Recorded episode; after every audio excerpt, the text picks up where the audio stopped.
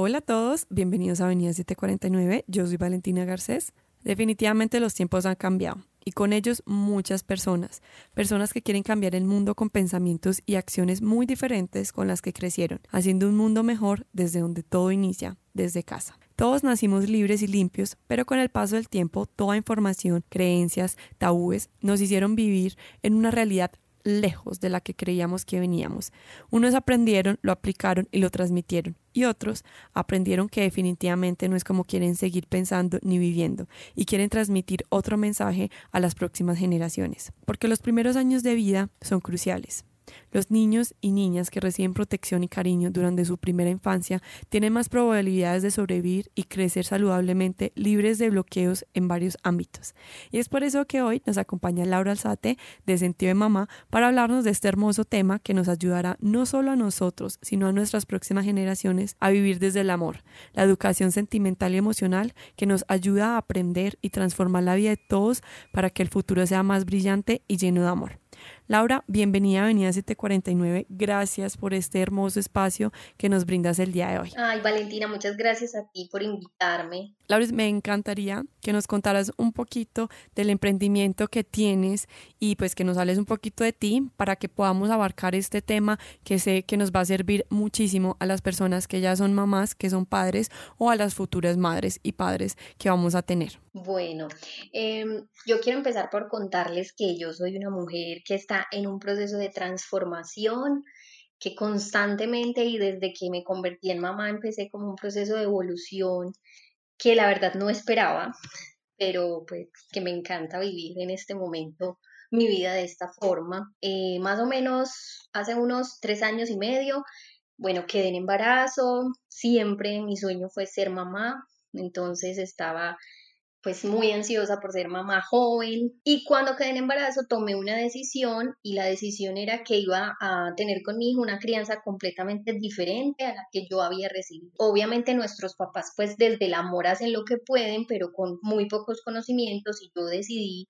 empezar a investigar, empezar a, a buscar otras herramientas porque no quería como una crianza tradicional en la que estuviera presente el golpe, el grito, el castigo, la amenaza, no, yo quería algo realmente respetuoso y que le permitiera a mi hijo crecer como más empoderado y sintiéndose amado y respetado. Entonces así fue como empecé a investigar y me encontré con la disciplina positiva. Yo de formación soy licenciada en gestión educativa, entonces ya tenía como unas bases pedagógicas, pero nada a profundidad en la crianza y decidí certificarme en disciplina positiva y así esperé pues a mi hijo para, para entregarle como lo mejor.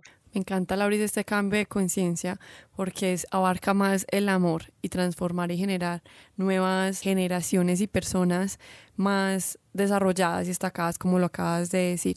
Laura, entonces es fundamental adquirir esta información como mucho antes de empezar a ser madres o padres. Yo sé que pues el caso de todas las personas diferentes, no todos se enteran de la misma manera, pero entonces es mejor uno darse cuenta de hacer este cambio cuando ya está en embarazo o esto uno va adquiriendo toda esta información durante el proceso mientras el hijo de uno empieza a crecer? General, las mamás cuando tienen a sus hijos simplemente los tienen y se dejan guiar por quien es su mamá o la abuela. Y ellas traen unos patrones de crianza pues muy antiguos, donde no hay eh, estudios científicos, donde no hay pruebas que avalen ese, em, pues eso como positivo, ¿cierto? Entonces, las mamás están muchas por desconocimiento o como por ese falta de sentido de mamá, así lo llamo yo, como ese mm, sexto sentido que me dice, no, no estoy haciendo bien las cosas. Así mi mamá me diga que esto es lo indicado, yo no puedo dejar a mi hijo llorando si él me necesita, yo no puedo golpearlo porque le estoy dando un mal ejemplo, ¿cierto? Es como, como que eso no viene impregnado con todas las mamás. Entonces, por eso yo sentí la necesidad de crear conciencia no hay mucha conciencia. Yo creo que somos ya ahora muchas las mamás que estamos tratando de hacer esto y hemos logrado pues grandes avances, pero sigue habiendo en la sociedad muchísima cantidad de padres y de familias que están, digamos, de, de cierta manera desvirtuando a sus hijos a través de la crianza. Y yo me he dado cuenta que son tres factores muy importantes los que hay que tener claros para poder educar positivamente. Y son Primero el autocuidado, porque la mamá se olvida de sí misma y una mamá cansada y agotada, pues no va a poder educar a su hijo de la mejor forma. Sanar las heridas de la infancia, porque todos tenemos heridas emocionales. Todos de alguna manera interpretamos ciertas cosas que hicieron nuestros padres y eso genera una herida que sale a flote con nuestros hijos. O sea, por eso las mamás cuando a veces se, se estresan cuando el hijo llora o se irritan con una pataleta, no saben qué hacer, se desbordan emocionalmente y es porque hay unas heridas emocionales que no han sido sanadas. Y por último está el aprender estas herramientas. Si no tenemos herramientas de crianza positiva o de crianza consciente o de crianza respetuosa, pues será muy difícil entregarle a nuestros hijos la, la crianza que ellos se merecen y que realmente deberíamos darles. Entonces hay que atender esos tres factores para poder entregarles a nuestros hijos lo que ellos realmente necesitan. La importancia, Laurita, de tomar conciencia de que hay patrones que realmente no son efectivos para nosotros y que no nos dan un resultado positivo. Cuando tú mencionaste el primero del cuidado, que es tan importante, nosotros estamos acostumbrados a eso, que la mamá corra por todas partes detrás del hijo, cansada y agotada. ¿Cómo sería un equilibrio fundamental que una madre puede tener para poder ser mamá, pero tampoco descuidarse? La mamá estará en equilibrio cuando sepa poner sus necesidades en la misma línea que pone la de sus hijos. Y cuando logra organizarse de tal forma que en sus tiempos libres, entre comillas, no son muchos, pero que siempre haya un tiempo especial para ella, o sea que se levante mucho más temprano que su hijo o que aproveche las siestas de su hijo o que en la noche antes de acostarse tenga un espacio para ella, pero es importante conectar con la mujer, no olvidarnos que somos mujeres, conectar con lo que nos gusta, con lo que nos apasiona, con lo que nos hace relajar o nos hace sentir bien y, y poner en práctica esas actividades en nuestro tiempo especial, en el tiempo en el que estamos solo eh, con nosotras, ¿cierto? Entonces, em, yo, ¿qué utilizo? Yo me levanto a las cuatro y media de la mañana, ya me organicé de tal manera que pueda lograr eso porque mi hijo se levanta a las cinco y media. Y esa hora para mí es innegociable. El día que no tomo mi hora para dedicarme tiempo, para meditar, para leer o para hacer lo que a mí me conecta conmigo, ese día estoy muy irritada, ese día no funciona igual, ese día no puedo ser la mamá que mi hijo necesita. O esto está comprobado. Si no estamos eh, descansadas, si no estamos conectadas con nuestra esencia, de mujer, como mamás, no podemos conectar tan fácilmente con nuestros hijos. Siento, Laura, que esto aplica como para todo. Si nosotros no estamos bien, no podemos ayudar a otras personas porque primero hay que ayudarnos a nosotros para poder transmitir todo ese amor y todas esas cosas bonitas que tenemos para brindar. Lauris, devolvámonos un poquito cuando hablabas de las heridas emocionales. Me gustaría enfocarnos ahí porque siento que si nosotros no rompemos ese patrón, vamos a seguir transmitiendo muchas cosas. Hay una forma que nosotras podemos sanar o eso se da ya cuando surge todo esto del embarazo? Eh, las heridas emocionales de la infancia se pueden sanar en el proceso, pero no, no hay un límite de tiempo para hacerlo. Yo creo que toda la vida estamos, si podemos estar conscientes de esto, toda la vida podremos sanar. Entonces hay mamás que logran conectar con esta información desde antes, pero es muy difícil lograrlo cuando nuestros hijos no han nacido, porque es que ellos tienen una misión y los hijos tienen la misión es de venir a mostrarnos esas cosas en las que debemos trabajar y las que no hemos podido sanar. Por eso siempre una mamá cuando se irrita con su hijo debe preguntarse, ¿por qué me molesta tanto que mi hijo haga esto? ¿Acaso cuando yo lo hacía y era una niña o un niño, eh, mis padres me, me regañaban o me pegaban o me gritaban? Y eso pues probablemente pudo generar ahí una herida. Entonces siempre que nos moleste algo específico de nuestros hijos, es clave preguntarnos por qué, porque ahí seguramente hay una herida y estas heridas siempre salen a flote con las personas que más amamos. Por lo general a esto los llamamos maestros, pueden ser nuestros hijos, nuestra pareja o alguna persona en específico, pero esa persona con la que tenemos conflicto, que nos hace irritar, que nos hace sacar, nos saca como de control, esa persona se convierte en un maestro en nuestra vida porque lo que está queriendo hacer es mostrarnos algo que debemos trabajar y sanar en nosotros. Qué bueno saber esto porque como le decías ahorita son los niños los que pagan. O sea, la herida emocional está dentro de nosotros y ellos no son los culpables. Simplemente toman este rol de recordar lo que tenemos que sanar. Pero entonces acá es trabajar en nosotros para poder transmitir todo de una manera muy diferente y más de amor. Así es.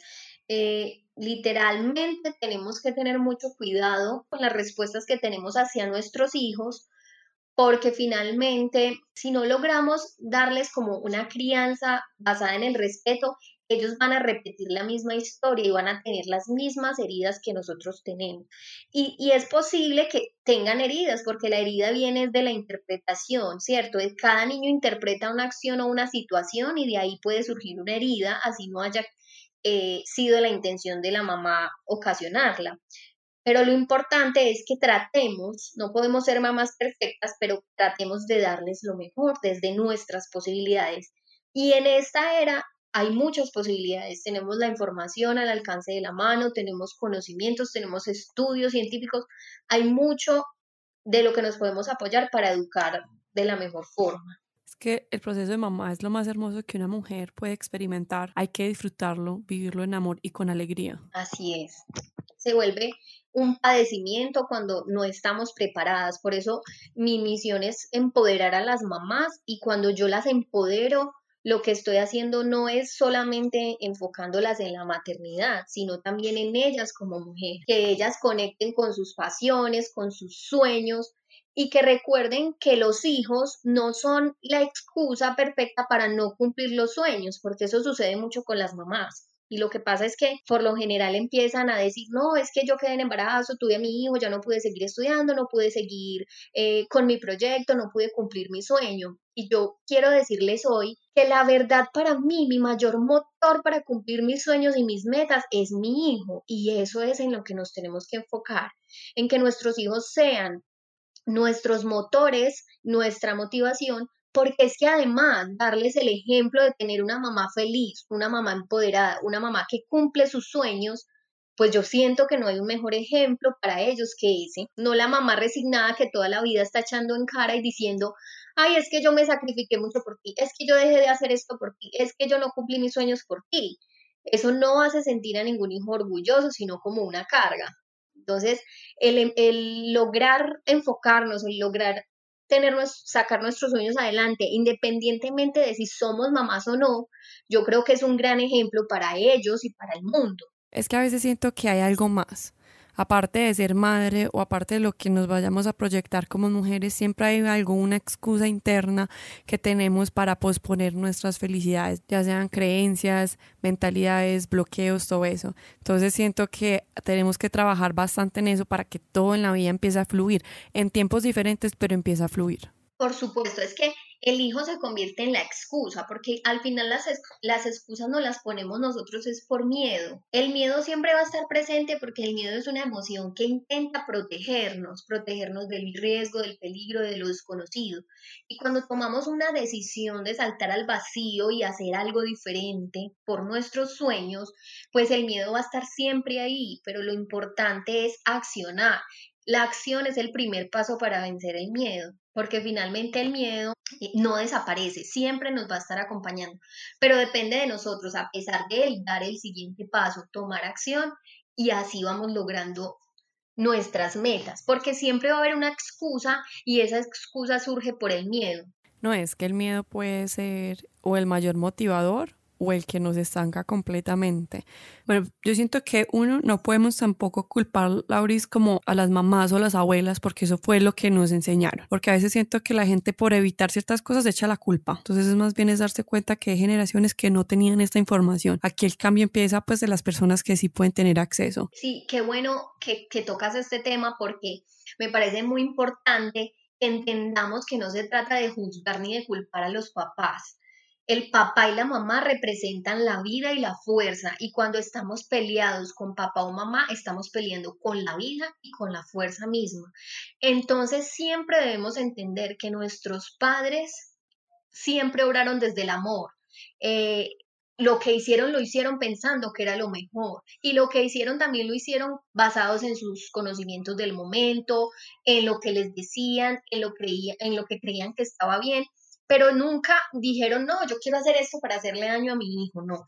Realmente tenemos que entrar a hacer procesos de perdón con nuestros padres si sentimos que hay algún resentimiento, porque esto no nos va a permitir avanzar en la vida. Estaríamos peleando con la fuerza para lograr lo que queremos y con la vida misma. Así que no se trata de echar culpas, no se trata de juzgar, se trata, como tú dices, de empoderarnos. Por eso mi rol es empoderar a las mamás para que sean ellas quien cambien la historia, corten esas cadenas transgeneracionales y puedan entregarle a sus hijos lo mejor, pero también dentro de lo mejor está ese, ese buen relacionamiento con sus propios padres, ¿cierto? No, no que hayan como, como rivalidades, porque entonces también les estarían dando un ejemplo inadecuado a sus hijos. Larissa, ahorita lo mencionaste y me quedó sonando en la cabeza que esta forma de educar a los niños no es de permitir que hagan lo que quieran. Es muy diferente a malcriar un niño. Entonces, ¿cómo puede uno entender o cambiar la mentalidad de ver las cosas diferentes de que, bueno, no es malcriar mi niño? Y si hay tácticas que no están funcionando, ¿cómo uno puede quedarse fiel a lo que está haciendo sin tener que retomar a tradiciones que sabemos que no son las mejores? Bueno, lo que sucede es que cuando nosotros queremos hacer las cosas diferentes, tenemos que cerciorarnos de hacerlas bien, ¿cierto? Porque cuando se aplica de manera inadecuada un, estilo de crianza nuevo, un estilo de crianza más contemporáneo, como podría ser la, la crianza positiva o la crianza mm, democrática, como la llaman, pues lo que sucede es que si se aplica de maneras inadecuadas, no funciona y obviamente van a querer volver, volver a lo tradicional. Y era lo que te decía ahora, todo el mundo o muchas personas tienen la concepción de que la crianza respetuosa o consciente es, es, aquella que, que busca que el niño haga lo que quiera y que se le deje hacer lo que quiera. Y no es así, hay que tener un equilibrio entre lo que es límites y respeto.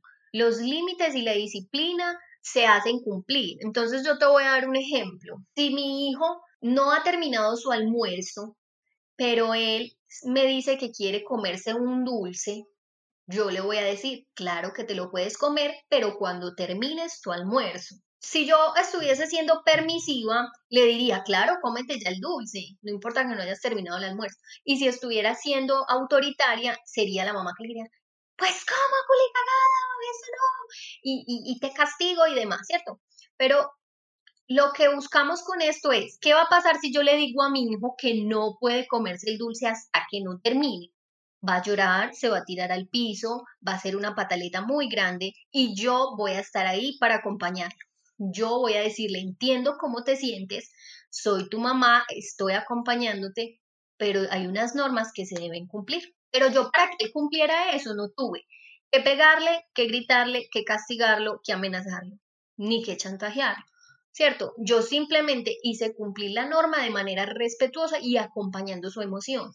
El niño va a llorar porque por procesos de desarrollo cerebral los niños tienen el cerebro inmaduro y no son capaces de gestionar sus emociones ellos van aprendiendo a gestionarlas de acuerdo a, lo que ven en nosotros. Si yo me irrito, si yo le pego, si yo le grito, pues él se va a desbordar mucho más. Pero si yo estoy en calma durante el tiempo que él tenga su pataleta, él poco a poco va aprendiendo a regular sus emociones y a manejarlas de una manera adecuada. Pero mira, una de las claves importantes en este proceso es permitir que los niños expresen sus emociones, porque es que a nosotros nos enseñaron que sentir estaba mal si nosotros llorábamos, estaba mal, nos decían, no llore. Si estábamos molestos, nos decían, váyase para su habitación. Entonces no nos dejaron abiertamente expresar lo que sentíamos y por eso crecimos con la concepción de que ser feliz está bien, de que estar alegres está bien, pero de que sentir tristeza o rabia o miedo es malo.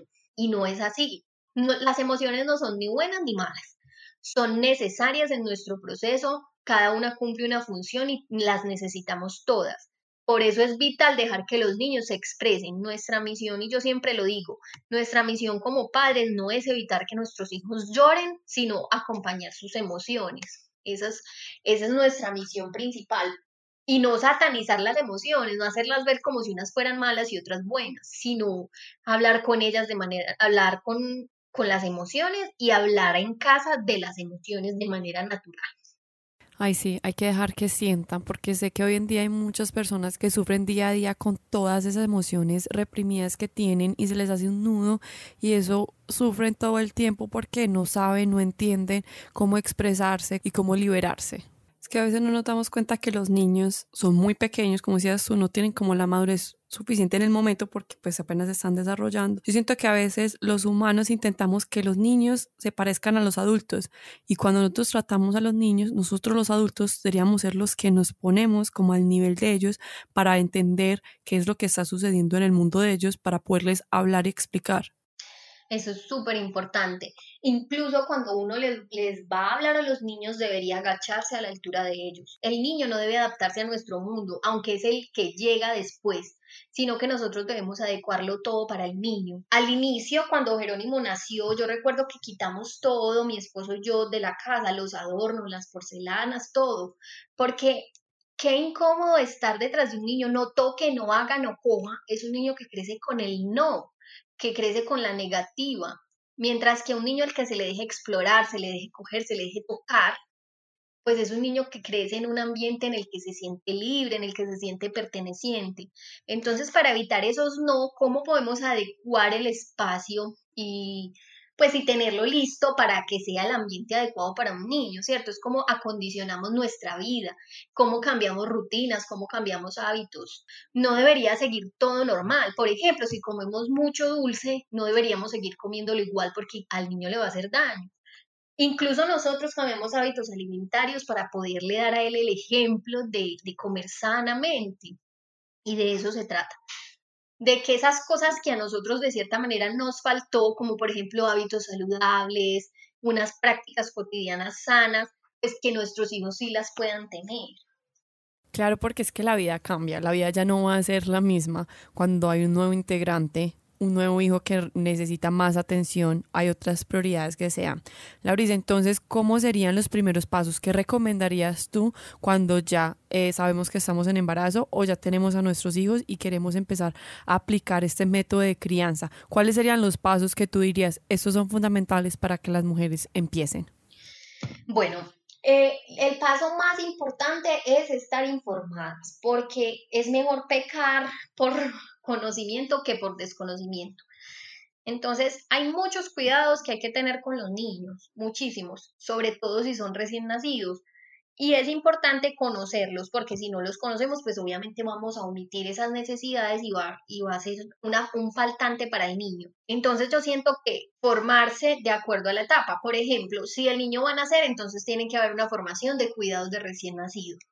Debe haber otra formación de lactancia materna debe haber otra, luego a los seis meses, otra formación de, de alimentación complementaria. Ya después como de, no sé, ocho meses, doce meses, empezar una formación de crianza consciente, donde ya hayan unas pautas de crianza claras, porque empiezan las pataletas, los desbordes emocionales y las mamás no saben ni siquiera qué hacer, ¿cierto? Más adelante empezar, y, bueno, y no más adelante, podría ser en cualquier parte del proceso, trabajar en, en nosotras, ¿cierto? Trabajar en la mamá, en el interior, en sanar. Eso es clave y yo diría que es lo principal, porque tenemos que tener ese complemento entre las etapas y, y, entre las herramientas, pero también entre nuestro, pues como ese trabajo personal. Porque una mamá que está herida, que está lastimada y que no ha sanado, puede tener muchas herramientas, pero siempre esa herida va a salir a flote y va a hacer que caigamos otra vez en el error, que caigamos otra vez en, en el grito o en el golpe o en el castigo. Entonces al final no, eso no va a dejar nada bueno. Es tener ese equilibrio e ir haciéndolo todo a la par. Y una vez nazcan nuestros hijos, no olvidarnos del autocuidado. El autocuidado es vital es cómo me empodero, es cómo puedo formarme también en crecimiento personal, es cómo conecto con la mujer, porque se nos olvida que somos mujeres, se nos olvida que primero y que antes de ser mamás fuimos mujeres, que teníamos gustos, que teníamos hobbies, que teníamos pasiones. Definitivamente eso es lo más importante, es como dicen por ahí, si las patas de la mesa están firmes y fuertes, sostiene todo lo que pongan encima de la mesa, que en este caso serían como los hijos. Y por aquí me meto un poquito en eso de que hay que apoyar a los hijos según las habilidades que tengan, no imponerles todo lo que nosotros queremos, sino ver qué es lo que el niño sabe hacer, qué es lo que disfruta hacer para motivarlo y poderle desarrollar todo eso y no hay que compararlo con los demás.